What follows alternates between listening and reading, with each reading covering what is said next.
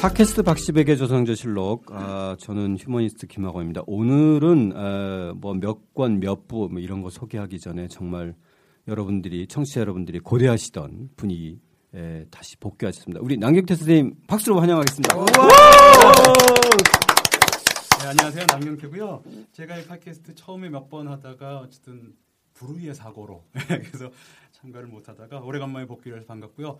그러니까 제일 먼저 사회 활동이 가능해질 때 이것부터 하겠다. 우리 김학원 대표와 약속도 있고 또 두 분과의 친분도 있고 그래서 일단 이것부터 빨리 복귀하겠다. 그래서 어쨌든 저도 활동으로서 처음으로 이걸 하는 거니까 그 들으시는 분들도 제 성의를 좀 받아주셔서 다른 활동보다 먼저 이것부터 복귀하는 거예요. 아, 복귀할 수 있게 돼서 다행입니다. 고맙습니다. 예, 저는 건국대 사학과 신병주입니다. 남경태 선생님 이렇게 오시니까 상당히 이제 정말 천군만마를 얻는 그런 기분입니다. 예. 어, 남경태 선생님의 복귀를 오매불만 기다려왔던 만화가 박시백입니다. 아, 오시니까 진짜 안심이 확 되는 게 유능한 대타를 몇 개 써야죠. 아, 아, 야, 네, 기다리길 잘했다라는 생각이 듭니다. 사람을 고문하는 것도 뭐 아니고 말이죠. 가장 기다렸던 사람 휴머니스트의 김학원입니다. 아, 이제 좀 한시름 놓을 것 같고요. 그리고 정말 진짜 후속 치료 잘 받으시고 건강 관리 잘 하셔서 알겠습니다.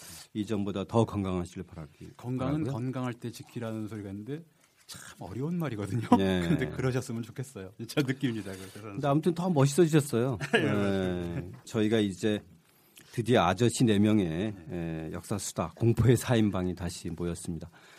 어, 저희가 사실 나이를 합치면 200살이 넘어요. 예, 그 얼마나 그 역사적 경륜과 경험이 있는 평균 이순이 넘습니다. 예, 그죠? 그리고 이게 단순히 200살이 넘는 것만이 아니라 사실 평균 나이가 50대가 되니까 그렇죠. 예, 우리 남 선배님이 특히 좀 더 기여하시는 것 같아요. 조금 차이지만 도핑의 예, 길이지만 근데 저희가 이 네 명이 처음 방송 시작하면서부터 그 이후에 상당히 이 방송사에서 많이 관심을 가졌어요. 아. 그렇죠. EBS PD도 좀 참관하셨고 최근에 우리 신병주 교수님 역사 저널 그날인가요? 예, 그렇습니다. 예. 팟캐스트 덕분입니다. 그두 PD님도 저희 팟캐스트에 아. 직접 오셔서 그때 같이 계셨잖아요, 예. 그렇죠? 우리 그 박시백 선생님은 지금 거기에 그림 그리고 계시는 거죠. 어, 거기도 예, 그렇게 예. 참여하시네요. 아, 예, 예. 만화로 예. 아우, 그, 그래서 아무튼 이 팟캐스트 박시백의. 주성조실록의 어. 이 4인방이 예. 곳곳에서 지금 주가가 올라가고 매니저 있습니다. 공동 매니저를 하나 고용해야겠다. 아, 예. 그래요. 좋습니다. 우리. 참고로 덧붙이면은 김학원 대표님에 대한 예. 방송사에서의 섭외가 제가 알기로도 빗발쳤다라고 알고 있는데 아, 빗발치지는 않았고 몇 건이 있었는데 아, 저는, 굉장히 튕기더라고요. 아, 저는 이 팟캐스트를 그 지켜야 사수하기 위해서. 예.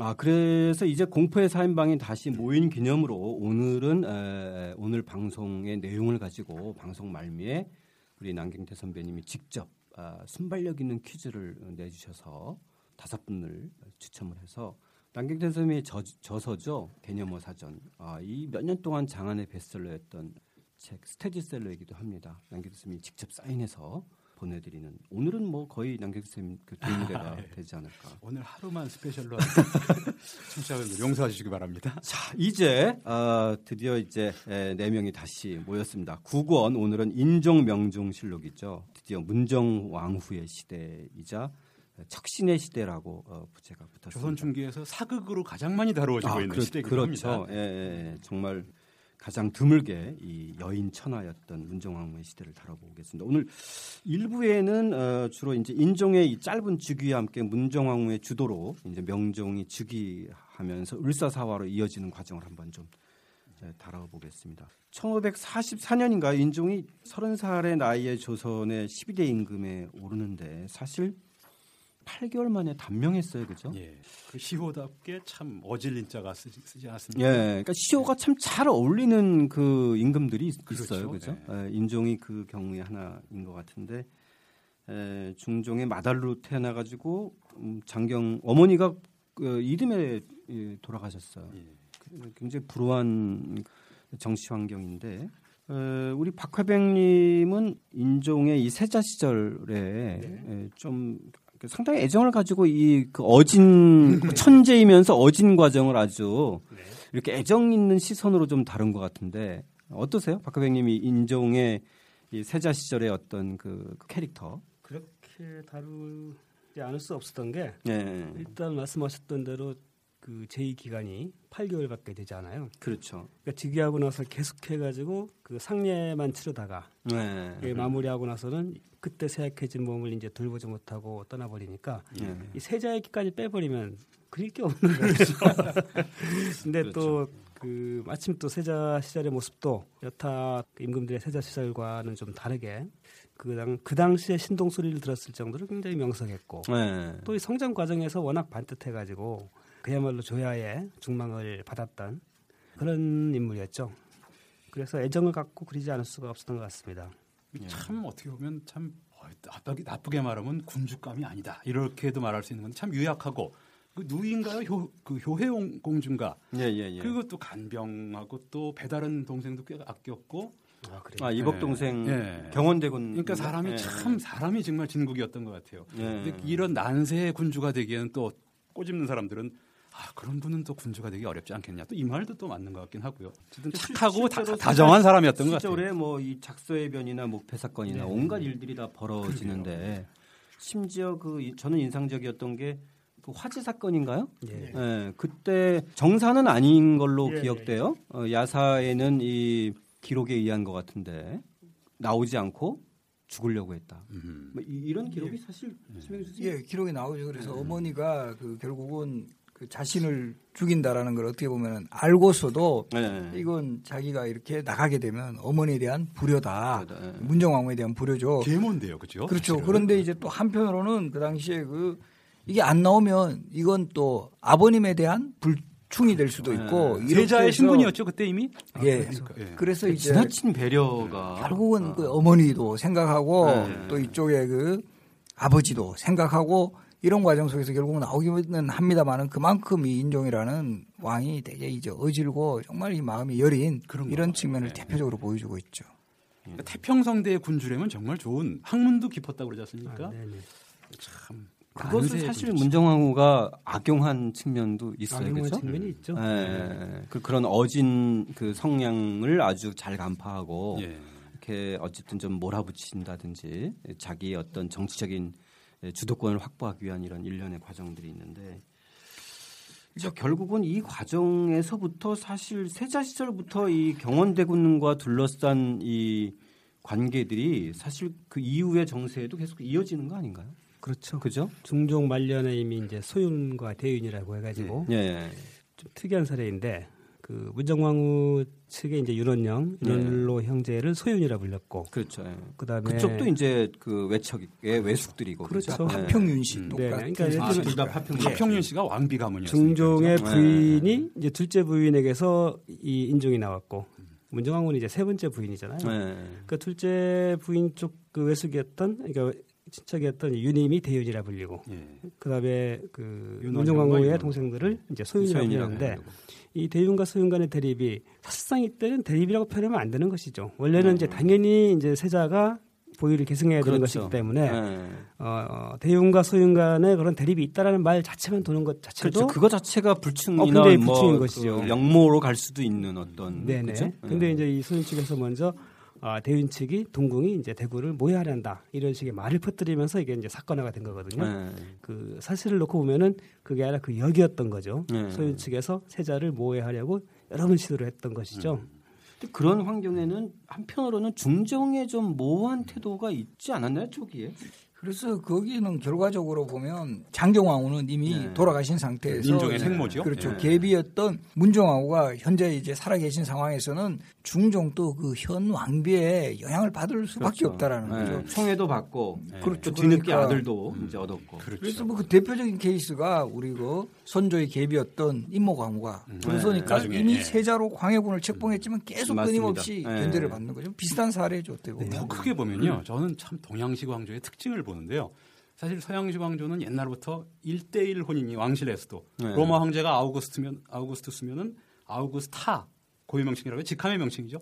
그러니까 사실 남자가 바람도 피우고 간통 많이 그런 거 하지만 음, 음. 어쨌든 간에 정비는 하나밖에 없고 거기서 낳은 소생만이 그러니까 서양의 왕조는 자꾸 대가 끊어진 적이 또 많잖아요. 네, 그렇죠. 부인이 하나밖에 없다니. 네. 근데 이게 동양의 후궁 소생이라도 정비 소생이 없으면 후궁 소생이라도 왕위 계승권이 있으니까 아, 그러니까 여기서 제가 동양시황제 특징이라는 건 뭐냐면 유님도 그렇고 윤- 윤원영도 그렇고 세자의 외척 아닙니까? 그렇죠. 예, 예, 예. 근데 중국도 그래요. 음. 외척과 환관적 환관이 항상 중앙정치를 좀맞아. 아, 그러니까 서양에는 없는 음. 왕 왜냐하면 다 왕의 아들이니까 그 아들들의 실력을 좌우하는 거는 외척들이거든요. 어머니 아, 집안. 아. 특히 왕건의 아들들이 왕이 외척들과 아들이 없을. 때는 여자가 왕이 되기도 하는 거 아닌가? 여자가 왕이? 되는 경우는 없잖아요. 없어요? 그렇죠. 각 나라에 전혀? 컴무밖에 없으니까. 아니 아니 서양에서는 그렇죠. 서양에서는 그러니까 여자가 왕이 되기도 여자의. 왕이 되는 거잖아요. 그러니까 여자가 왕이 되기도 하고 네, 기본적으로 왕의 아들들이 많지가 않죠. 예, 예. 근데 아, 동양은 그게 동양과 아니니까. 서양의 차이네요. 예. 그렇죠? 그러니까 왕건이부터가 그렇지 않습니까? 음. 왕건의 외척들 가지고 결국 왕건 아들들의 어머니 집안의 실력 가지고 싸우는 거니까 중국도 한나라도 외척과 환관적치 때문에 망하거든요. 음. 근데 그럴 만도 한 게 왕이 여러 명의 아들을 두니까 그 아들들의 어머니들이 싸우는 거는 그리고 네. 그 외삼촌들이 나와서 싸우고 이런 게 참 동양식의 혈연을 기반으로 한 왕조에서는 음. 필연적인 결과일 것 같습니다. 그러니까 이 어머니가 뒤에 이제 저희 오늘 다루기도 하겠지만은 예. 수염 청정을 하는 그 섭정의 방식도 사실 동양적이네요. 그렇죠. 그 중에서 문제 문정왕은 진짜 네. 희대의 인물이었던 거죠. 그, 그렇죠. 중에서도 그러니까. 예, 예. 그리고 약 이 시절이 좀 뒷날에 보면은 그 경종이 세자 시절에 그 음, 노론에서 나중에요. 18세기. 예예 노론에서 이제 경종을 제거하려 하고 또 이제 소련 쪽은 이제 장희빈의 아들이죠. 그러니까 경종. 그렇죠. 예, 경종을 밀고 그러니까 노론 측은 그 당시 이제 여린군이라고 해서 뒷날 영조가 되는 이 인물을 지지를 하는데 그 굉장히 유사한 상황이거든요. 그러니까 신하들에 의해서 어, 우리는 누구와 누구를 이제 왕으로 삼아야겠다라는 이런 의, 그 의도가 노골적으로 드러난 아주 드문 시기이기도 하죠. 예. 정말 그렇게 착한 인종이 진짜 몇 개월간의 이 상을 치르면서 피폐해지고 음식도 안 먹고 예. 뭐 이러면서 정말 문정왕후의 입장에서 봤을 때는 여러 가지 카드를 가지고 있다가 상당히 호기로 본 것 같아요, 그렇죠? 인종 또이 사망 원인 중에 하나가 아버지 네. 중종이 승하했을 때 너무 이제 유교적인 예법에 충실해 가지고 네. 우리가 그 지난번에 우리 먹지도 않고 말이죠. 다루었던 문종이라는 왕도 보면 어머니 소원왕후 심시 돌아가셔서 3년상 하다가 네. 그 직후에 또 세종대왕 돌아가셔 가지고 예. 3년상 하는 과정에서 체력이 너무 떨어지셔 가지고 네. 이 사망 원인이 하나가 아닐까 이렇게 지금 이야기도 맞아요. 했었는데요. 되게 비슷한 케이스예요. 이 정말 너무 이 예법을 잘 지키는 우리 착한 지도자가 이렇게 요절하고 아니, 제대로 근데 저희- 정치적 투명을 다하지 못하는 나쁜 역사가 있어요. 저희도 제주도에 어렸을 때 이 그 상 문화 이런 게 굉장히 장례 문화가 네. 그러잖아요. 그러니까 그때마다 이제 그 어른들이 하시는 말씀이 그거야. 살았을 때 잘하지 왜 이렇게 돌아가시고 나서들 그렇게. 그래서 지금 우리 문화도 사실 그런 게 약간 이어지는 것 같아요. 그래서 우리 장례식 같은 거는 되게 성대하게 하고 병원에 뭐 이런 데서는 또 사람들도 맞습니다. 되게 많이 찾아오는데 예. 정작 이분이 뭐 살아 계셔가 마지막에 정말 엄청나게 힘들게 할 때는 별로 찾아오시지 않은데 네. 장례식만은 이건 또 안 오면 이건 또 엄청나게 이 사회적 맞아요. 비난 대상이 그렇죠. 그러니까 살아 있을 때 어떤 좀 임종이나 이렇게 보살핌보다도 장례를 어떻게 치를까. 그렇죠. 이런 쪽에 너무 좀. 그래서 그게 은근히 보면 조선시대 이런 성리학에서 강조했던 이 유교 특히 예. 상장례 문화가 지금도 저는 조금은 이어진다고 생각해요. 어, 이어지죠. 문화의 맞습니다. 부분이. 사실 인종도 그런 것 때문에 건강이 아주 급격히 인종은 악화돼서. 이제 살아 계실 때도 잘했는데 그러니까 돌아가신 돌아가신 잘하는 더 잘하는 이런. 그래서 지금 박하백 만화에 보면 38페이지 보면은요, 예. 어, 진짜 너무 병자같이 아 그리셨어요. 맞습니다. 거의 뭐 정말 초췌합니다. 예, 초췌하게 요보다 앞서 36페이지를 보시면 예, 예. 이미 이렇게 거의 피골이 상접한 상태에서 이제 신하들이 한번 뵙자고 청하니까 예. 이제 사실 이때만 해도 거의 말도 제대로 못할 때였거든요. 예. 근데 굳이 의관을 이렇게 딱 다 갖추고 예, 예. 어, 그래서 맞이하거든요. 어, 이 표정도 정말 거의 네. 죽음을 앞둔 사람이죠. 그렇죠. 그 과정에서 이 문정왕후의 태도가 상당히 이제 본격적인 정치력을 발휘하는데 인종은 어쨌든 문정왕후의 의도를 충분히 알고 있었죠. 그렇게 계모의 태도를. 예, 예, 예. 아, 그리고 뭐 자기한테 와가지고 자기가 경원군에게 넘긴다고 분명히 말은 했지만 그것도 뭐 어쨌든 본인의 의도긴 합니까? 본인이 소생이 없으니까. 아 그렇죠. 어, 본인 역시도 그렇게 얘기를 했고 또 그렇게 아꼈어요 동생을. 그러면 인종 여기서 미스터리가 생기는 게 인종이 그럼 학식도 깊고 인자하고 이런 분인데 그리고 네. 정치 어쨌든 그 배웠으니까 또 성리 학적 국가에 대한 정치적 감각도 있었을 거고 말이죠. 그렇죠. 네. 예. 그러면 문정왕후와 경원군에게 왕위를 넘기는 것이 나라를 위해서도 득이 될 거라고 생각을 했단 얘기예요. 다른 수가 없어서가 없었으니까. 아닐까요? 그렇죠. 예, 예. 왜냐하면 자기에게 일단 소송이 없었으니까. 네. 그리고 또 이때까지만 해도 인종의 입장에서는 그 계모한테도 상당히 최선을 다했고 또 동생을 어린 동생을 아주 아꼈고 네, 이렇기 그렇죠. 때문에 정말 우리가 알고 있는 D시대 문정왕후처럼 처처럼 야신가인 그 어머니로 음, 될지까지는? 뭐 예상을 못했을 수도 있죠. 예상을 사실 했다고 치더라도 사실 카드가 카드가 어, 없었고. 없었던 거 아닌가요? 하지만 복성군하고 누구죠? 계, 계림군인가? 앞에서 중종의 다른 아들들. 복성군은 네, 이미. 문정왕후가 그 가장 가능성이 있는 아들이니까 중종 제2 중종 시절에 제2 이미 이제 복성군은 그 제거가 되는 거죠. 복성군은 그러니까 인종이 그걸 봤으면 말이죠. 아니 아니 복성군은 그래도 문정왕후 이게 이제 복성군이 제거 과정은 이 도대체 누구의 소행인지가 밝혀지지 않았는데 예. 음. 근데 이 제거 과정을 보면 이 복성군이 제거될 때는 경원대군이 아직 태어나기 전이었을 거예요. 아, 명종이 문정- 태어나기 전이. 예, 예. 그래서 문정왕후가 본격적으로 그렇게 왕권에 대한 이런 야심을 갖기가 어려운 상황이었기 아, 자기 때문에 없으니까. 네. 아, 그렇죠. 그래서 그때는 이제 뒤에 얘기하기로 보통 기말로 측이 자기의 정적들을 제거하기 위해서 얘네들이 복성군과 결탁을 해서 동궁을 모여하려 한다.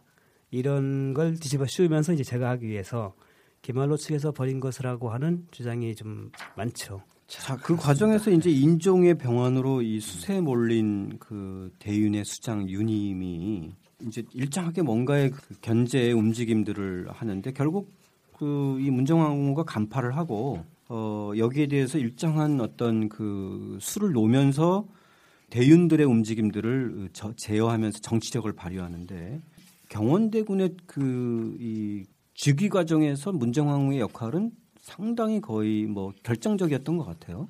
일단 유님 대윤 측에서 네. 뭐 어떤 다른 카드를 쓰지 못하게를 확실하게 했죠. 네. 그러니까 경족이 마지막 거의 정신을 잃는 정도까지 간 상태에서는 거의 거의 유님이 이제 책임져 가지고 그 병원을 돌보고 있는 상황이었기 때문에 다른 뭐 영의정이라든가 좌의정이라는 사람들도 와서 보고 싶어도 유님이 허락을 받아야 이제 들어갈 수 있는 상황이었거든요. 네, 예. 그렇기 때문에 그 소윤 측에서는 당연히 유님이 이 사이에 무슨 수를 쓸 것이다라는 우려를 했고 그래서 윤월로 같은 경우에는 당시 경원대군에게 이제 자기 종들을 이제 붙여가지고 경호하게 하고 예, 예. 네. 근데 인종이 죽으면 유님은 카드가 없는 거잖아요. 솔직히 그렇죠. 말하면. 그렇죠. 유님은 사실 몰락할 수밖에 없는 그렇죠. 거였어요. 그러니까- 꼭 문정왕후가 아니래도 그렇죠. 네. 그러니까 유님으로서는 사실상 굉장히 모험적인 것이었는데 그렇죠. 뒤에 이 영모 나중에 그 수사 이후 과정들을 쭉 보면 뭐 그때 그 누구 누구죠 계림군인가요?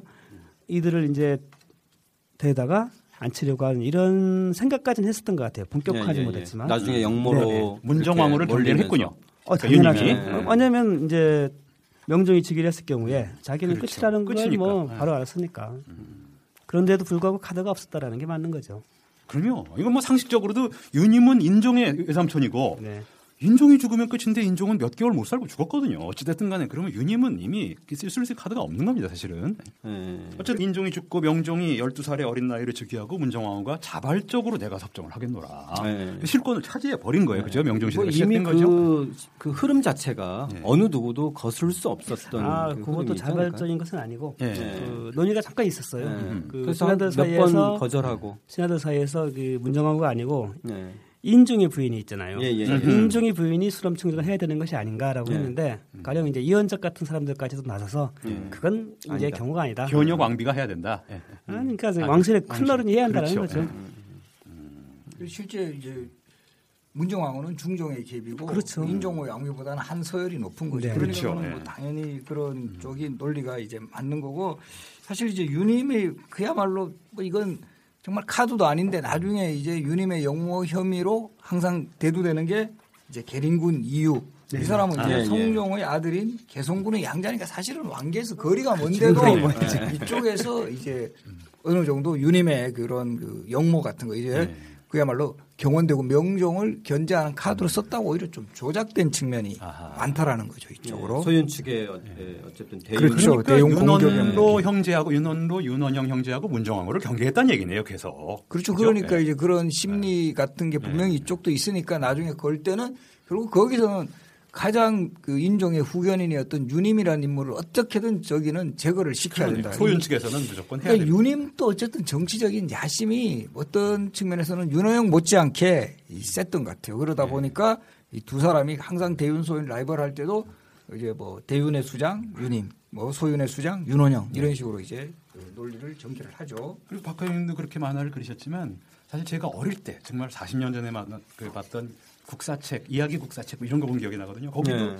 윤임은 그래도 좀 나은 인물로 사실 조금 돼 있고 예. 윤원영은 굉장히 간사하고 교활한 인물로 소윤 측의 그렇게 많이 정사에도 그렇게 돼 있는 거죠. 네. 정사도 이제 전반적인 네, 그렇죠. 느낌이 그렇죠. 느낌이 확실히 네. 그런 게 있는 것 같아요. 그리고 당시- 물론 좋은 사람은 아니겠지만 당시 문제는 신하들의 분위기 자체가 그 당시의 대신들 중에 멀쩡한 대신들 많거든요. 예. 이런 사람들이 마인드 자체가 이제 윤임에 대해서는 그렇게 경계를 하지 않는데 윤원영에 대해서는 굉장히 경계를 많이 해요. 예, 그런 걸로만 봐도 어쨌든 이 그렇죠. 인종 명종실록 자체가 인조실록 인조 때 만들어지면서 인종 일종의 때. 살인파들의 어떤 견해들이 좀 네, 들어가 네, 네. 있지 않을까요? 그렇죠. 그렇죠. 그러면서 당연히 저쪽 소윤주 쪽 문정화구 쪽에 그 비판하죠. 좀 비판적 시각을 갖는 예. 것이 좀 반감이- 워낙 반감. 예, 싫어하니까 거기다가 네. 도라는 또 살, 살- 그 불교까지도 주목시켜 좀 나오겠지만 거기다- 문정왕후가 여러 가지로 사대부들한테 이제 욕 먹을 만한 그렇죠. 그런 대립감이 거기다 있는 또 거죠. 윤원영의 그 첩 정난전. 등장하고 이러면서 이쪽은 윤원영은 뭐, 정이 안 가는 예. 인물이에요. 솔직히 말하면. 예, 그 소윤 측 인물들은요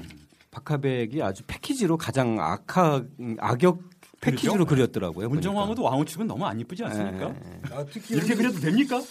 아니 근데 그거에 대한 좀 평가나 이건 좀 다른 것 같아요. 그러니까 문정왕후는 좀 정치력도 있고 카리스마도 있고 그다음에 정치 장악력도 있는 어떤 좀 리더십이 있는 이미지로 좀 그리신 것 같아요. 근데 박하백 만화의 전반적인 특징 중에 하나가요. 여성에게 되게 후해요 지금. 네. 근데 문정왕후는 아 문정왕후도 되게 인물은 안 후하게 그렸어요. 아니, 그래도- 윤원영이랑 닮게 그리다 보니까 그렇죠. 근데 능력이라든가 이런 거에 그렇죠. 대해서는 예, 예. 여성을 지금 예. 보면 뭐 정수랑후라든가 이런 네. 조선시대 의 왕비들에 대해서는 네. 뭐 특별한 이유가 있나요?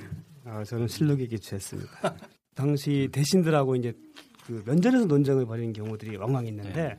보통은 이제 임금과 신하의 대화도 이제 글로 싸거든요. 예. 글을 올리면 이에 대해서 다시 글로 내리고 이게 마치 소문하죠 일종의 좀. 예, 예. 이게 마치 올리면. 이제 실력을 보면은 앉아서 서로 대화를 나누는 것 같이 하지만 안 그런 경우가 오히려 더 예. 많고요. 근데 이 초기에는 문종왕후는 직접 다 수렴치고 나와가지고 바로 이제 반박을 하면서 자기 주장을 펴는데 이 주장에 제가 학식도 보기엔 어 그럼요. 그렇죠? 이 주장에 제가 보기엔 이 대신들의 주장보다 좀 더 설득력이 있어요. 어. 논리적이고 만만한 여성이 분명히 아니었던 경연은 거죠. 경연도 직접 참여했다고 그러고 말이죠. 네, 그죠? 그러니까 네.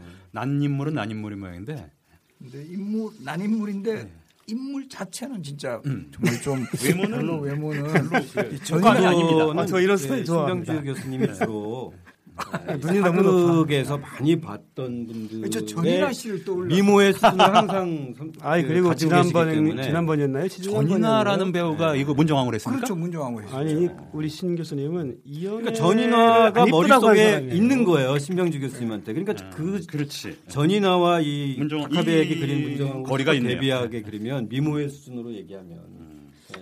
조금 이렇게 그 실록의 기초에서 굳이 말해서 그렇지만 전인화라는 배우는 카리스마가 있어 보이진 않는데 그죠? 그렇게 카리스마 문정왕후를 있죠. 연기한 거는 난 몰랐고. 어, 연기할 때는 굉장히 그랬어요. 그 여인천하에서 그때 네. 문정왕후가 이제 전인아 씨고 그 경빈박 씨가 우리 아무튼 남경태 선배 보- 복귀하고 보- 다시 보치원. 예, 저희가 좌충우돌로 연예 얘기, 얘기처럼 돼버려. 아 죄송합니다. 예, 다시 또 이 문정왕후의 외모를 얘기하는 게 잘못이었어. 예, 저희가 청취자 여러분들한테 예, 또 다시 좌충우돌 한다고 지적받기 전에 자 사과 얘기합시다. 문정왕후의 우리 업적. 예, 이 문정왕후가 어쨌든 수렴 청정을 하면서 집권하면서 저는 이 집권 초기에 일단 정권을 안정시켜야 예, 되니까 정권 안정에서 발표했던 거는 참 인상적이에요. 좀 화합을 위해서 기존, 기존에 있었던 거는 다 덮겠다. 사실 다 자기가 자기가 했던 일인데 그죠? 근데 수가 굉장히 센 사람인데 예, 그러니까 그거는 윤원로는 자기 오빠고 이제- 윤원영은 예, 자기 동생 예, 아닙니까? 앞으로 이제 근데 예, 윤원로를 제거하는 척을 하잖아요. 예. 그러니까 정치적인 수가 이게 보통인 여자는 아니에요, 진짜. 네. 처음에. 그러니까 윤임, 아, 윤원형 측 사람들이, 어, 왜 우리 편을 제거를 해? 윤임을 놔두고, 어, 이게 만약에 박하백의 시나리오처럼 이렇게 됐다면 대단한 여자예요. 네. 자, 어쨌든 그래서 이, 이 과정에서 윤인경 영의정이 그 이 문정황후의 이 화합 카드를 탁 저버리는 발언을 해서 이른바 이제 소윤의 특세에 대한 일정한 견제를 하는데 오히려 사실 이게 을사사화를 촉발하는 또 하나의 어떤 계기가 되지 않았을까요? 어떤가요? 윤원로를 척결하자는 거였죠, 그러니까. 그렇죠. 예. 이때 이 첫 처음 이제 이야기는 윤인경이 꺼내는데요. 네. 이걸 주도한 인물은 그, 그 유관이라고 예, 예, 유관. 예. 자의정 예. 어, 이 사람이 이제 유님 측에서 사실상 이제 윤원로 윤원로 제거를 주도하는데 아, 당시 사관도 뭐라 그러냐면은 예. 이 유관이라는 사람이 사람은 참 이 나름 충직하고 하지만 너무 수가 모자란 사람이다라고 평가를 해요. 예. 왜냐하면 당연히 그 이 중종 말년에 이제 소윤과 대리군의 대, 그 격, 대립의 격화가 있었기 때문에 이 문제를 꺼내려고 한다면 소윤과 대윤을 동시에 비판하면서 예. 윤임과 윤원영, 윤원로를 다 배제할 것을 주장해야 사실 정설인 거죠. 아, 그렇죠. 예, 그렇게 함으로써 이제 윤원로와 윤원영에 대해서도 이제 그 제어를 할 수가 있는 것이었는데 한쪽 편만 딱 드는 모양새가 돼버리니까 자기 명분도 잃고 나중에 반격에 어떤 명분이 돼져 돼버리는 거죠. 그렇죠. 더군다나 이 윤현영과 윤현로 쪽은 이 문정왕후와 거의 그러니까 한 몸으로 아. 모든 일거수일투족을 다 배우 조정하고 연출하고 조작하고 이런 그. 문정왕후가 그 영의정의 말을 일단은 받아들 결론적으로 예, 예. 사실은 뭐 일보 전진을 위한 일보 후퇴일지도. 모르는 거고 예. 신모 올릴지도 다음 모르는 수를. 두겠다라는 어떤 그게 아마 을사사로 자기- 이어진 네, 그렇죠. 이지 않았나. 그 다음은 대윤이다. 네네. 이런 거죠. 예.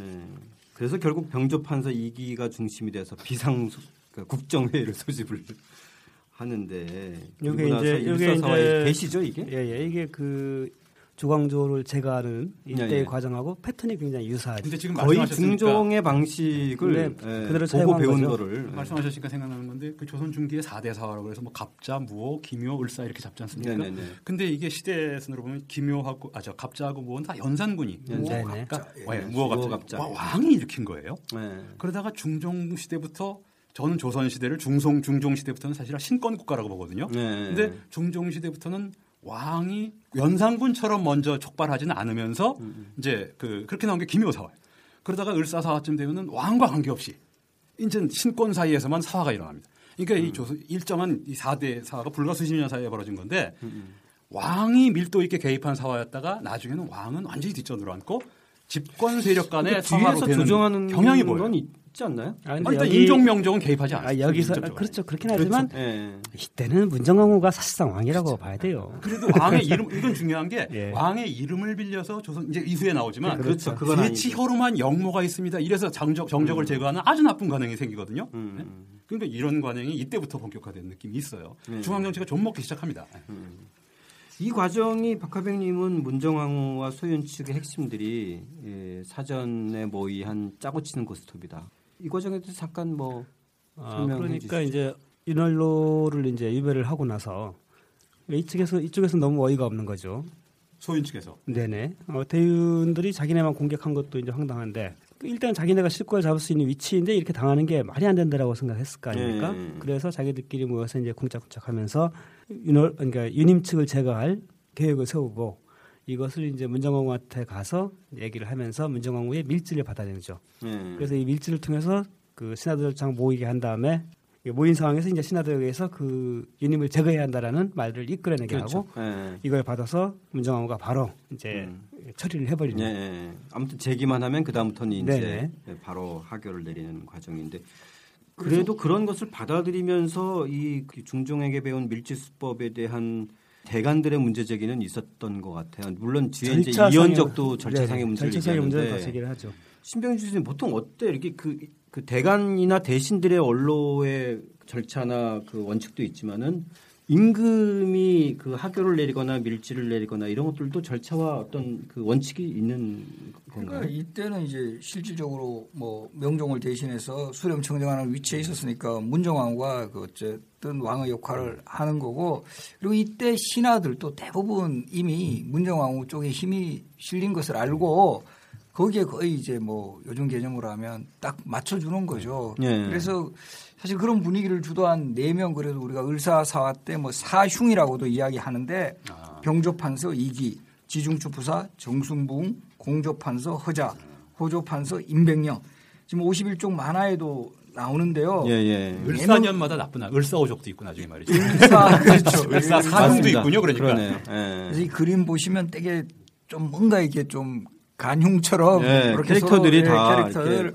가- 가운데로 몰려 있고 그래서 이 네, 입꼬리가 올라가고 네 명이 결국은 누구를 치느냐면 유님 그 가장 핵심인 유님에다가 유님을 떠받쳤던 대표적인 뭐 투톱 대신이라면은 유관 유인숙이거든요. 그리고 이들을 이제 제거하는 그런 그 과정들이 문정왕후의 그 밀지를 빌어 가지고 정말 신속하게 그 제거하는 그런 그 과정입니다. 그러니까 정상적인 경로라고 한다면 당연히 승정원을 통해서 승정원이 이제 왕명을 출납하기 때문에 네. 승정원을 통해서 내려와야 되는데 이걸 이제 돌아가지고 바로 대신들한테 이제 밀제를 내렸다라고 하는 것이 이 당시 대관들과 그것도 예, 자기 측근들한테 그렇죠. 그죠? 에 대해서 이 절차상의 문제를 지적하게끔 한그 요일이죠. 이름이 참 현기증 나지 않습니까? 제가 좀 딴소리 하는데 난 조선의 그 중기부터 이런 정치 방식이 이렇게 폐쇄적이고 밀실적이고 음모적이고 음모를 통해서 정적을 제거하고 이런 이렇게 불건강하고 불건전한 게 자- 사로잡힌 게 굉장히 가슴, 가슴이 답답해져요. 이런 걸 보려면. 네. 이런 걸 갖고 드라마를 많이 만드는데 저는 안 만들었으면 좋겠어요. 진짜 사실은. 너무 답답하고 신경질 나요. 요- 요즘 너무 요즘도 그렇지 않습니까? 그러니까 정치를 그렇게 흑막적으로 하는 게 그런 전통이 같아요. 요즘도 사실은. 요즘도 보면 너무 정말. 정상적인 루트가 아니고 그러니까. 비선들이 너무 많은 것 같아요. 예, 특히 이제 이때는 더 예. 이 음모가 횡행하고 말이죠. 내가 음모를 갖고 있으니까 상대방 말도 항상 음모가 있는 걸로 해서 그래요. 네. 그 이때 이현직의 상소가 좀 인상적이에요. 이현적이 좀 모호한 인물이에요, 그죠? 애매하게 근데 나름대로는 어떤 좀 충직한 이미지. 현실적인 예, 사고도 그리고. 현실적이면서도 원칙적이고 이렇게 개파에 그 휘둘리지 않는 뒤에 좀 나오긴 하겠지만은 저는 그 정광필인가요?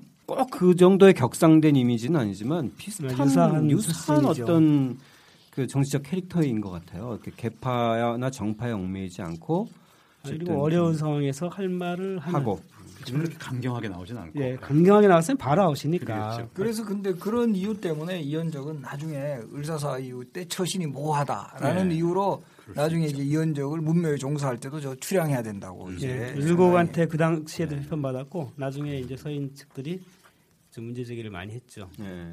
그러니까 그 근현대사에서도 계속 이런 캐릭터는 그러게요. 있어요. 정치계엔 꼭 예. 있어요. 근데 저는 굉장히 필요한 인물이라고 필요한. 인물이죠. 예. 그러니까 옛날 판을 깨지 않게 지금이나 하는 여러분 예. 뭔가 이렇게 좀 중간적인 조정자 역할을 하는 사람에 대해서는 좀더 많아져야 되지 예. 많아야 될 네, 필요가 네. 있음에도 네. 불구하고 그 당대에는 비판을 많이 받는다. 예. 선명 노선 지금도 약간 네. 그런 게 있지 않습니까? 그렇죠. 색깔이 분명해야 되지 뭔가 이렇게 좀 당판 내에서도 좀 중간적이고 약간 타협적이면 그 비판을 하는 거 바로 받는 기회주의자 취급을 예. 당하니까. 자 이런 그 이현적을 비롯한 여러 대신들의 이제 죄주기를 만류했던 그 유관 여기서 유, 유관은 좀 어떤 인물인가요, 박하백님?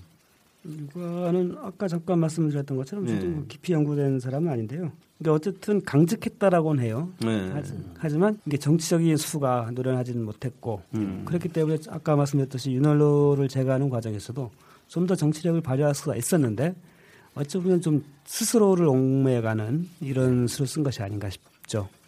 뭐 여기 간단한 에피소드가 박하경 그림에도 나옵니다만 그 조카를 갖다 양자로 들여서 이제 네. 그 저걸 했는데 자기는 죽을 것 같으니까 조카를 해서 살리려고 이제 입적 파적하는 아, 예, 예, 예. 음. 뭐 나름대로 강직하게 실제로. 근데 네. 결국 그 아들은 그걸 용 이제 받아들이지 않고 같이 죽는 거죠. 네. 의리를 지켜서. 예, 멋있죠. 유관이라는 사람이 뭐 이런 정도 캐릭터가 나오는 것 같아요. 예. 그럼, 그럼 뭔가가 있으니까 계속 이제 그 좀 막았던 것 예, 같아요. 어쨌든 이런 사람들이 죽은 게 을사사입니다. 그죠? 예. 그래서 네. 우리가. 을사사도 사라 그러는 게 바로 여기 대표적으로 유님은 사실 왕의 외척이고 유관이라든가 유인숙 같은 사람들이 사실은 이제 살인파적인 정서를 가지고 있었던 인물이었고 또 여기에 대해서 그 인종의 사부로 활약을 했던 김인우 같은 사람도 이 살인파를 대표하는 인물인데 결국 이런 세력들이 이제 그 화를 당했기 때문에 예. 우리가 을사사라고 이제 이름을 붙인 거죠. 네. 그냥 만약에 대윤과 그렇죠. 소인의 왕위 계승 분쟁이었다면 사라는 용어를 붙이지는 않았을 건데 그 당대에도 이것도 살인파가 화를 입었다. 그래서 우리가 마- 사대 사의 마지막을 장식하고 항상 우리가 이제 뭐 단답형으로 외울 때는 사대 사의 뭐 이게 원인 예. 결과 경과 뭐 이런 거 외울 때 예. 항상 왕위 계승 분쟁 뭐 인종이냐 명종이냐 이렇게 이제 외우는 그런 예. 내용인데 실제 그 내용도 담겨 있기는 한데 바로 거기에 희생된 세력들이 살인파 학자들이 음. 이- 많았다라는 거죠. 그러니까 김여사와 이후에 좀 저는 좀 약간 갖다 붙이기 같기도 해요. 사화가 인플레 되는 건가요? 규모도 이건 좀 작지요, 을사사화는? 핵심적인 그 제거 대상은 그 대윤이지 않았나요? 그죠? 대윤이죠. 거죠. 대윤 그리고 앞, 세력이죠. 그 앞에 갑자사화 같은 경우도 예. 뒤에 가면 물론 이제 어마어마하게 많은 살인들이 화를 당했지만 시작은 거의 상 당시의 대신들이었어요. 예. 이미 죽은 한명회를 비롯해서 당시의 대신들이 주탁이셨고 또 무오사와의 사화는 무오사와는 사자가 그 스- 역사할 때의 사자를 쓰지 않습니까? 쓰기도 하죠. 아 그렇게도 쓰고 또 쓰고, 그 예, 선비사도 쓰기도 합니까? 아. 둘 다 쓰나요? 둘 다 뭐 사용을 하죠. 음. 그건 이제 사초 문제에서 네네. 발단이 무오사와는 됐다. 제대로 사화죠. 그렇다면은 그래서 이 보면 무오사나 김효사는 정말 그 살인파들이 대거 네네. 이 희생당한 이 사건이 맞고 분명히 갑자사 같은 경우는 어쨌든 연산군의 어떤 측근 이 예. 임사홍이 뭐 이렇게 주도도 하고 이렇게 연산군의 어떤 그 폭정하고 맞물려서 사실 훈구 대신이 더 희생도 많이 당하거든요. 예. 그렇죠. 근데도 이제 그 주변의 살인파들을 제거됐기 때문에 사화 또 을사사도 엄격하게 말하면은 김효사나 무호사에 비해서는 뭐 이렇게 좀 사자를 붙이기가 그렇죠. 뭐 한데 예전에도 이런 걸 좀 좋아했던 것 같아요. 뭔가 이렇게 탁탁 이렇게 연결시켜가지고 예. 두 개만 있으면 뭐가 이렇게 짝이 안 맞을 것 같잖아요. 뭔가 이제 네 개 정도는 있어야 예. 사대 사와 이러면 딱 그때도 인식이 강하게 그런 요소도 그러니까 안 좋은 거는 이렇게 사대 4와 이렇게 정리하는 거죠. 그렇죠. 특히 을사년에 좋았던 게 없는 것 같네요. 을사 항상 안 좋아. 예, 그 역사에서 근데 거기 거기 을사 사화입니다. 그죠? 대윤이 제거된 게. 네. 그렇죠. 거기서 좀더 그 특이한 캐릭터가 전 이기인 것 같아요. 네. 예, 이 이쪽에서도 아주 가장 좀 어떻게 볼까 이기심이 충만하고 부패나 어떤 정치적인 모사의 예, 어떤 대명사인 그 어떤 그러니까 이게 결국 문정왕후의 승리한 게 이제 일사사화인데요.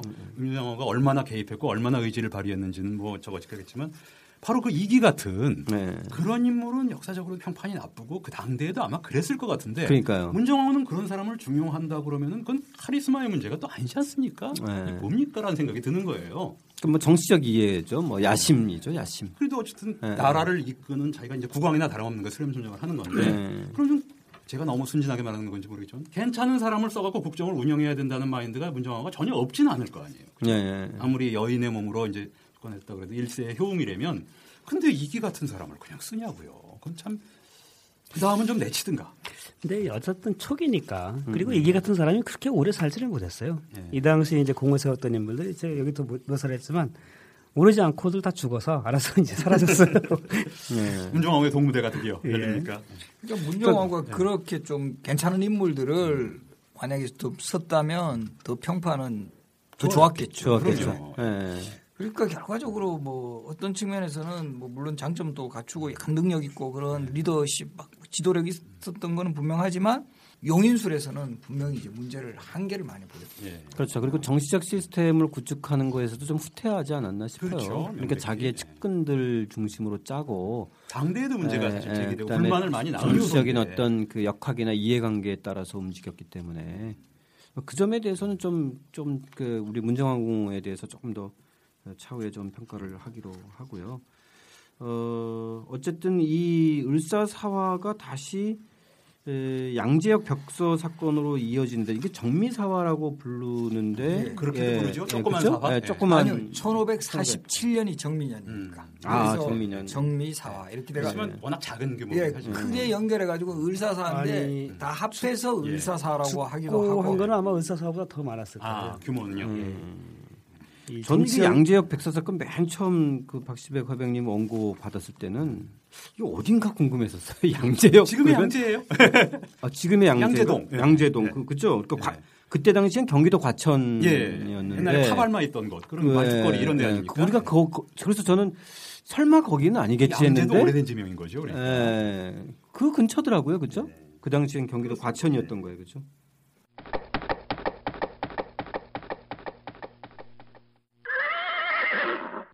뜬금없는 대하 역사 자투리 드라마 조조록 명장면. 양재역 벽서. 그건 핑계잖아. 대윤을 제거한 소윤의 영수 윤원영의 욕심은 끝이 없었다. 나와 척을 진 자들이 아직도 살아남아 있는데 말이야. 언젠가는 내가 위험해지는 것 아니겠나? 그래, 기왕 시작한 거 이참에 대연대로 싹 쓸어버려야겠구만. 을사사와 이듬해인 명종 1년 8월 대사원 윤원영과 권흥정이 문정왕후를 찾아가 아른다. 대비마마. 전당이 아직 존재하여 붕당을 선동하는 듯 못하는 짓이 없사옵니다. 이임, 한숙, 나숙 등을 죄주옵소서. 허허, 붕당을 선동한다고요? 잘못을 뉘우치라 자비를 베풀었거늘 정신을 못 차렸군. 이임은 사사하고 나숙 등 오이는 먼 지방에 안치하시오. 마마, 이중열, 성자택, 김저 등 국적을 제거한 뒤에 아직도 남아 목숨을 보존하고 있는 이가 많사옵니다. 죄는 같은데 이 벌이 달라서야 되겠사옵니까? 음, 그렇지. 벌을 주어 마땅하겠구나. 그들도 사사하라. 많은 이들이 소윤에 의해 화를 입었다. 하지만 이도 만족스럽지 못했는지 소윤은 또다시 손에 피를 묻힐 기회를 엿보는데 이때 양재역의 충격적인 벽보 하나가 붙는다. 어디 보자.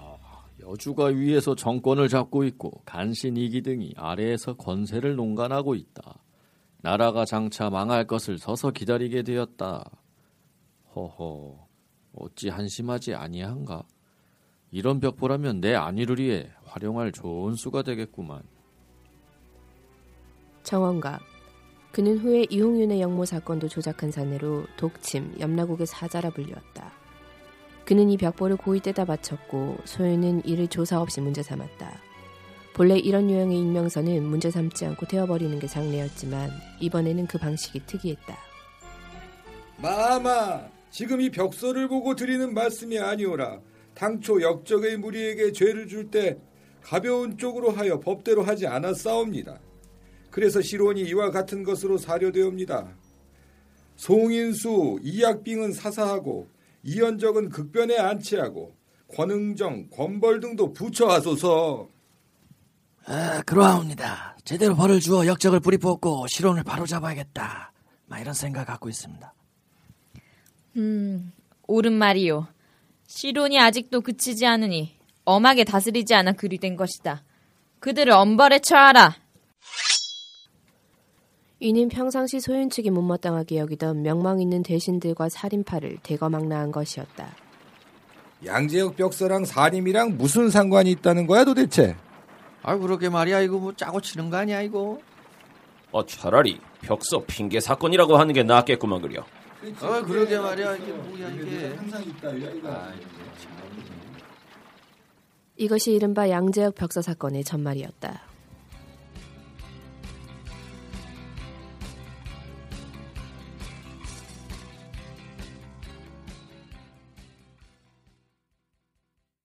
결국 이 벽서 사건도 사실 어떻게 보면 너무 뻔한 사건, 단순하고 그러니까 뭐 여왕이 있고 이기가 아래서 다 해먹는다. 벽서 한 장 붙여놓고 네, 이기와 문정왕후가 해먹는다. 어. 결국 네. 어느 백사인가가 이렇게 쓴 건데 지금 박하빅도 그러셨겠지만 평소에 그런 벽사가 있을 수 있고 그냥 넘어갈 수 있었던 거를 의도적으로 적극적으로 또 부각시켰단 말이에요. 아니 조선시대 기본 원칙은 이런 벽서라든가 뭐 어디 투사한 익명서 예. 어떤 명분 이것에 대해서는 확보하고. 예, 문제 삼지 않고 태우는 게 기본 원칙이에요. 이제 여론이죠. 그러니까. 예, 예, 예. 이게 이거 기본 원칙이었는데 그러지 않았던 때가 이럴 때라든가 연산 때 또는 뭐 광해군 때 이럴 때는 이제 그러지 않고 조작. 이거 자체를 사건으로 키워버리곤 예. 했죠. 근데 벽보의 내용은 진짜 무지하게 세더라고요. 그렇죠. 이 당시로 치면 예, 그 이건 뭐, 뭐 문정하고가 아무튼 뭐 간신하고 협잡해서 나라를 망하고 있- 망친다. 이거 뭐 눈 뜨고 볼 수 있느냐? 당연히 이제 문제 삼으면 바로바로 이제 그 예, 문제가 될 수 있는 게 유신 체제에 긴급 조치 위반을 한 거예요, 누가? 그래. 놔둘 수가 없네요, 독재 정권은. 그래서 이 양재역 벽서 사건을 빌미로 해가지고 이 문정왕후의 체제 여기에 대해서 저항하고 비판했던 이런 살인파 세력들을 대거 이제 희생시키는 처형시키는 이걸 빌미로 만드는 거죠. 예. 그래서 보면 이때는 뭐 그야말로 사화라는 이름에 걸맞게 그 살인 파학자들이 대거 이제 그 사사되거나 이제 유배되는데 뭐 대표적으로 송인수라든가 이약빙 또 이연적이 이때 이제 유배를 당하고요. 예. 노수신이라든가 유희춘 그래서 유희춘 이런 사람은 그 유배 강한 그런 속에서 결국은 쓴 일기 미암 일기가 이제 되게 이제 유명한 아, 예, 그렇죠. 일기로 남아 있고 뭐 그 당시에 조광조 라인이라고 볼 수 있는 이런 사람들이요 이학빙이라든가 뭐 유희춘 송인수 뭐 백인걸 이 다 조광조의 그 뜻을 계승했던 이런 살인파 세력들이 분명히 이제 이런 세력들은 문정왕후 체제에도 비판적 의식이 강했다라는 예. 거죠. 그래서 이때 이런 세력들을 이쪽 입장에서 보면 소탕했던 예. 이런 사건이다 이렇게 볼 수 있습니다. 어쨌든 간에 양재역 벽보 사건을 벽수 사건의 진범은 잡힌 건 아니잖아요. 그렇죠? 그건 뭐 영혼이 없는. 거죠. 그걸 이용해서 또 그거를 잡으려고는 전혀 하지 않고 예. 보통은 이제 그거를 처음 발견하고 고발한 사람일 가능성이 음. 상당히 크다 싶죠. 여기서 이 정원 정원각이라고 하는 인물인데 어, 이 사람은 진짜 이 옥사를 키우는데 아주 이렇게 도 같은 사람. 아 정원각 네, 그죠? 뒤에 예. 이 사람 별명이 독침이에요. 네, 독침. 독침. 아, 나중에 결국 죽는 게 어떻게 죽냐면은. 말을 타다가 말에서 떨어졌는데 음. 이 말이 밟아서 죽, 죽어버렸어요. 그 말이 말이 칭송을 받았다는 그 거죠. 말이 의마라고 아, 의로운 말. 예. 그래서 이런 고변 사건들이 사실은 이후에도 많죠. 뭐 그렇죠. 목호령 고변 사건, 나경원 고변 사건 이게 또 조선의 정치 문화의 특징이라나 이게 뭐 별로 부정적인 측면이긴 점 한데 이런 고변서 하나를 빌미로 해가지고 이게 엄청나게 이 사건의 파장.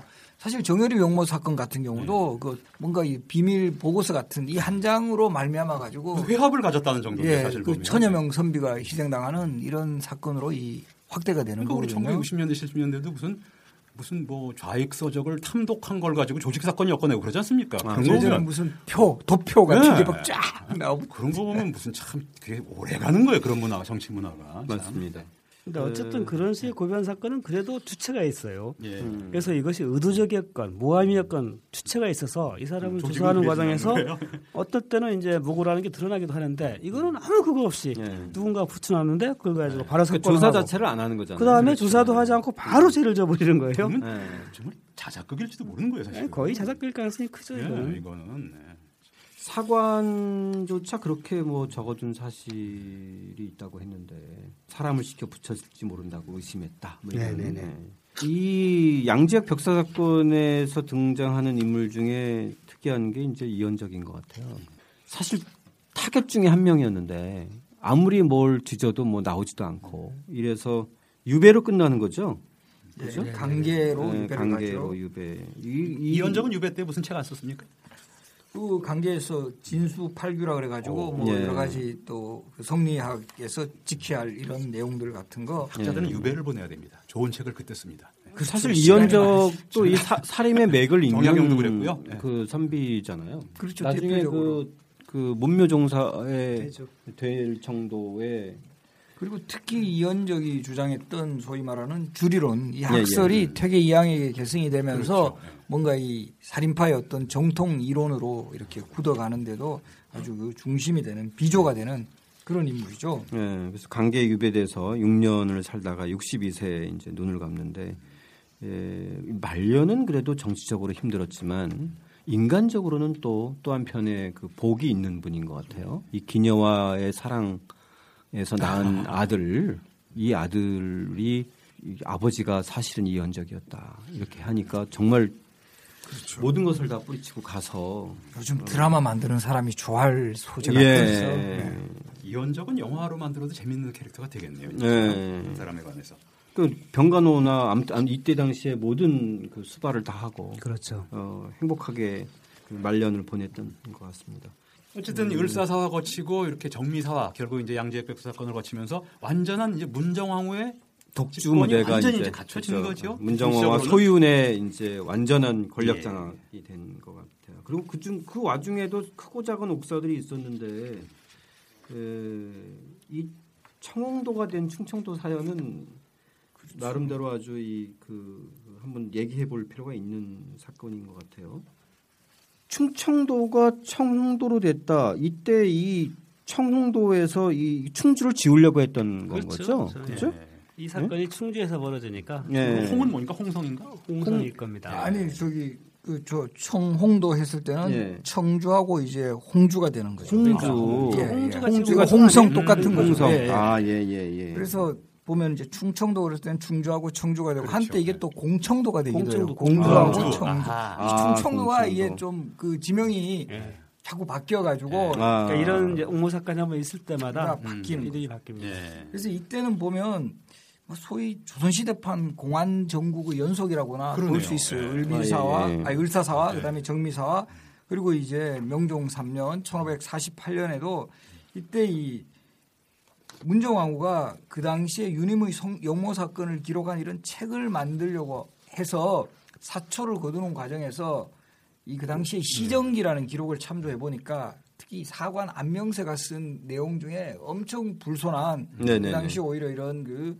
문정왕후의 입장을 비판하고 이런 내용이 너무 많았다는 예. 거예요. 그래서 결국 안명세가 처형을 당해요. 안명세가 네. 처형을 당하고 그 관련자가 이제 뭐 유배를 가고 음. 이런 그 사건이 있었고 그 다음에 이홍윤 영모 사건이라 그래가지고 이 이홍윤이라는 인물은 뭐 아주 그래도 그 좀 괜찮은 인물인데 이 사람이 또 뭐죠? 유님하고도 뭐 이렇게 관련이 되고 이렇다 해가 그 이복형 이홍남이라는 인물이 이 이홍윤이 이 일을 행적을 고변하면서 이 사건이 이제 발생해요. 아, 그렇죠. 예. 영모 그래서 영모 이때- 사건으로 이제 그림을 그려서 예, 이때 이제 이홍윤이라는 인물이 충주에 거주를 했기 때문에 이때 이제 충주가 유신현으로 강등되는. 강등이 아. 되는 그런 사건. 그래서 이렇게 한 지역에서 그런 일이 벌어졌다고 해서 지역을 강등시키고 그런 전통이 또 이름을. 바꿔라 예, 예. 이런 일들이 이 때부터 아니, 그 이전에 그 이전에 있었던. 거죠. 고려 네, 시대에도 시대도. 향소부곡을 막 설정을 한다든가 예, 예. 반란이 일어난 곳은 향소부곡 중에 하나로 한다든가 예, 예, 해서 예, 그렇죠. 견 자체를 음. 좌천시키는 경우가 꽤 있죠. 뭐 이렇게 영모까지 아니더라도요. 네. 심지어 이제 뭐 강상을 이제 강상의 죄를 지은 경우 가령 이제 자식이 부모를 죽였다라든가 하면 네. 그 골이 지위가 이제 격화되고 이런 게 계속 있었습니다. 예. 그래서 이거 보면 여기서 또 뭐 이렇게 관련되는 인물 중에 대표적인 게 이때 이용윤이 이 영모에서 어쨌든 이게 당연히 좀 조작될 가능성이 많지만 이때 그 세월이었던 인물이 모산수라는 사람인데 이 숫자 붙는 거는 이게 왕실의 정치인들이에요. 정치인들이죠. 이 네. 모신수, 모산수 정랑이라는 사람인데 이름으로 치면 이정랑이죠. 이 사람이 누구냐면은 우리 토정 이지암 선생의 장인이 되는 사람. 모산수 정랑. 아, 그렇군요. 그래서 이때 이제 이지암이 그 기록에 보면은 이 처가에 무슨 화가 있을 것 같다. 충주 쪽에 그거를 예견을 하고 뭐 자리를 옮겼다라는 이런 기록이 있어요. 그러면서 토정 비결을 처음으로 써먹었군요, 자기가. 그럴 수도 있죠. 그래서 이지암이 이런 그 장인의 이런 처형에도 상당히 이제 충격을 받아가지고 네. 뭔가 이렇게 전국을 떠돌아다니면서 하는 그런 행적에서도 큰 영향을 주는 예. 사건이에요. 그리고 안명세라는 사관 좀 예. 전에 이야기했던 이 사관 또 이지함의 아주 절친한 친구였고 아, 예, 그러니까 예. 이지함은 철저하게 살인파적인 의식을 그러네요. 가질 수밖에 없어요. 신병주 쌤이 이- 이지함 연구하셨잖아요. 네. 그리고 이지함 평전 예, 쓰시잖아요. 이지함 그죠? 평전 예, 썼습니다. 예, 예. 신병주님이 휴머니스트에 말씀하셨다시피 나온 책은 아닌데. 아, 예. 아니 그렇지 않아도 그 신병주 교수님의 이지함 평전은 뭐 아, 제가 편협한 출판사 이해관계에 아, 얽매이지 않는 우리가 쭉 팟캐스트입니다. 그 아주 강추드리는 책입니다. 이 관련해서 한번 읽어보시면. 자, 근데 진짜 폭군을 만나면 사관들도 난리가 나는 것 같아요. 항상 보면, 그렇죠? 예. 그러니까 요 사건 자체가 이 앞서 그 사초와 관련한 사건이 예. 사실 우리가 이 앞에서 봤던 무오사화나 또 뭐 민수애호 이런 것에 그야말로 버금갈 정도로 정말 사초 자체가 원인이 돼서 그렇죠. 어, 많은 사람들이 이제 화를 네. 당한 중요한 사건 중에 하나인데 그러니까 이거를 이런 문제가 일이 일어난다는 것 자체는 정치적으로 자기가 그런 것들을 좌지우지하면서 문제시한다는 거기 때문에 사실상 그거 자체가 어쨌든 정치적으로 그 부정적인 어떤 그 시도의 그 어떤 상징이지 않을까요? 그 그죠? 사초를 보는 게 특별한 경우 아니겠습니까? 특별한 이유죠. 여기서도 볼 수가 없는 거죠, 뭐 사실. 대통령 대화록 보는 거하고 비슷하면 이게 좀 불법적인 요소가 있는 건데 그렇죠. 이미 그리고 그것을 보고 마- 마음대로 떠들어보고 그거를 판단하고 그것을 보고? 죽이거나 유배시킨다. 그러니까 이거는 사초를 민주적- 엄청난 사초를 작성할 거죠. 수가 없는 거예요. 그러면 그렇죠. 그러니까 여기서도 보면은 예, 출판하기 위해서 자료가 필요해서 갖다 봤는데 문제는 이제 그 당시에 당상들이 예. 이 태도가 이제 옳지 않은 것이죠. 봐도 이제 그런 것은 뭐 덮고 넘어가야 되는데 이건 사초일 뿐이다. 예, 해야 예, 되는 이걸. 문제 삼았으니까 거기서 또 재밌는 장면이 이 96쪽에 이 안명세는 죽임을 당하고 나머지 이제 조박 손홍적은 유배됐잖아요. 그 옆 장면을 보면은 이 박시백 하백이 처음으로 의리의 사나이 돌쇠 이 종으로 변신해서 나와요. 근데 어, 저는 그런가요? 이 장면 보고 야이 박하백의 이 그 사관과 또 한편의 자세가 엿보이는 거다. 왜냐면 선비는 여기서 무식한 캐릭터로 나와요. 예? 네? 그러니까 예를 들어서 종이 무식한 게 아니라 선비가 종이 선비한테 가르치는 거야. 어 이거 안명세 시각을 따르고 있지 명정실록이 이거 어떻게 된 거지 이렇게 이제 모르는 거예요. 근데 이 의리의 사나이 종인 돌쇠가 어 그야 명정실록을 편찬한 선조 때는 사림이 집권했기 때문이다. 다 이렇게 편, 판정리를 딱 해주는 거예요. 이거 보면 역시 박하백의 한편으로 이 백성과 이 민중사관이 빗자루를 들고 말이죠. 네. 근데 이 캐릭터가 박하백이라는 거를 써놓지도 않은데 어떻게 또 아셨죠? 아, 이- 이 왜냐면 중간 중간에 이 나레이터가 등장하는데요. 아, 박하백 님이 자기하고 좀 비슷하게 그리면 코르와 이 주변을 약간 좀 박하백하고 강조해요. 비슷하게 그려요. 오, 역시 올해 근데 이제 나머지는 그냥 일반적인 그냥 예. 근데 자세히 전혀. 보니까 그런 거 같은 네. 것 같아요. 그리고 이건 마치 우리 서양에도 이 화가들 예. 뭐 루벤스라든가. 예, 이런 이렇게 딱 등장시키는 화가 네. 많잖아요. 네. 벨라스케스 예, 자기는 벨라스케스. 쫓아나요 막. 예, 예. 종으로 변신해서 어, 딱 짚어주는 거죠. 저는 이거는 아무도 몰랐을 텐데 지금 이거 들으신 분들은 이제 알겠네요. 그림 그릴 줄 아는 사람 이런 재미가 있겠어요. 자기 끼워 넣는 거. 아, 저는 이 장면 보고 아, 이 종으로 또 이- 표현하면서 겸손해. 예, 예. 선비와 종과의 관계에서 이게 역전된 캐릭터잖아요. 신부는 겸손하지만 가르치는 거니까 도구는 어만한 거예요, 사실은. 야 그만하죠. 아이고 오늘 아무튼 지금 뭐. 숨은 그림 찾기처럼 하면 좋을 것 같네요. 아, 예, 굉장히 이런 게 곳곳에 있어요, 사실. 예. 자, 그래서 이제 아까 말씀했던 이 과정에서 정원각 캐릭터도 나와요. 이, 그 정원각 캐릭터, 야, 이 눈과 이 표정이 정말 살아있는 독침. 예. 예, 독침, 염라국의 사자. 문정왕과 정말 훗날 진짜. 아까 신 교수님도 말씀하셨지만 좋은 평판을 받지는 못하는 거는 정원각이나 이기 지금 한신에 잡혀 있거든요. 맞습니다. 이렇게 흉악한 자들을 중용을 했다는 게 네, 주변에 다 예. 이런 인물들만 등장하고 그렇죠. 있어요. 자 얘기하다 보니까 어, 정말 시간이 역시 남경태 선배님 오시니까 저희가 지금 한 시간인데 한 5분밖에 안 된 것 같아요. 어, 그래서 어, 오늘도 흥미진진하게 우리 남경태 선생님 와서 어, 어, 정말 흥미로운 시간이 됐고요. 어, 문정왕후 본격적인 문정왕후의 그 정치, 집권까지만 한 예, 거죠? 예,는 좀 예, 다음 시간에 좀 예, 다루기로 하고요. 자, 그 예고해드린 대로요. 어, 우리 남경 선생님 그 문제 하나 퀴즈 하나 내주시고 주관식으로 낼까요? 객관식으로 낼까요? 아 그래도 뭐 오랜만에 오셨는데 객관식으로 좀 내시고 그러겠습니다. 네, 그럼 객관식으로 하나 퀴즈를 내겠습니다. 네, 자, 다음 네 분을 말씀드릴 거예요. 네 사람의 이름을. 네, 다음 네 사람 중 중종 말기 세자의 후원자 역할을 자처하며 예. 이른바 대윤 세력을 형성한 세자 측 외숙 세력의 주축으로 불린 사람. 아 예. 오늘 강의를 오늘 저희 그 방송 네. 조금만 성 씨는 드렸으면 다알 것 같아요, 그렇죠? 그렇죠. 예, 그래서. 네 명이 다 윤 씨입니다. 아, 야 그래요? 예. 어 그러면 어려워지는데요. 아 어려워지는데 첫째 그래. 윤필상, 윤필상. 둘째 소녀시대 윤아. 아니 소녀시대 윤아라고 소녀시대를 임윤아예요 원래 윤 씨가 아닙니다. 3번 윤임, 유님. 아, 4번 윤원형. 아, 요 중에 한 분 있습니다. 한 사람 답을 맞춰주시면 아까 김 대표님 말씀하셨다시피 예, 예. 제가 쓴 책이고 휴머니스트에서 나온 개념어 사전 다섯 명을 추천해서 한 분씩 드립니다. 아, 예. 자, 약간 좀그 쉽 으면서도 되게 헷갈릴 수 있을 것 같아요. 그죠? 성씨가 다 비슷하고. 그렇습니다. 예. 그래서 아무튼 간에 그래도 오늘 강의, 오늘 방송 들으시면 어, 잘 맞추실 수 있을 것 같고요. 아, 그리고 저희가 또 알려드릴 게, 음, 지난번 저희 8권 방송 때죠. 공개 방송 어, 예정을 드렸어요. 그래서 게시판에 올리신 걸 보고 저희가 공개 방송에 참가하실 수 있는 분들을 어, 선정을 해서 아, 12월 11일 저녁 7시 팟캐스트 박시백의 조성줄록 처음 이제 애청자분들과 함께 공개 방송을 어, 만들어 보겠습니다. 우리 남경태 선배님도 어, 오셨으니까 같이 공개 방송 같이 하고 그리고 같이 뒤풀이 때 얘기하는 예, 그런 즐거운 방송을 한번 예, 만들어 보겠습니다. 6시 30분까지 와주시면 예, 그 간단한 다과와 함께 방송을 진행하도록 하겠습니다. 박과백님 아, 예. 말씀? 그 지난번 방송을 듣다 보니까 네네. 그 장록수 얘기가 나왔을 때 우리가 네. 장록수가 당시 어떤 이제 후궁의 첩지를 받았느냐 네. 이걸 가지고 얘기를 하면서 답을 좀 못 내리고 네. 제가 찾아보고 말씀드렸다고 아, 예, 예, 맞습니다. 아, 예, 역시 했었는데. 예, 찾아봤더니 이미 그 장록수에 대한 소문을 듣고 예, 예. 그 연성군이 이제 불러들인 다음에 오래지 않아서 바로 어, 수건이 첩지를 내렸다라고 해요. 아, 첩지를 내렸네요, 공식적으로. 네네네. 아, 예, 예. 감사합니다. 자, 그러면 AS까지 하는 방송입니다. IS 해야 됩니다. 신병희 교수님 뭐 AS 아, 하나 뭐? 예. 나중에 네. 기회 되면 하겠습니다. 알겠습니다. 오늘 방송 여기서 마치기로 하고 우리 다음 주에 다시 뵙겠습니다. 수고하셨습니다. 자, 수고하셨습니다. 감사합니다.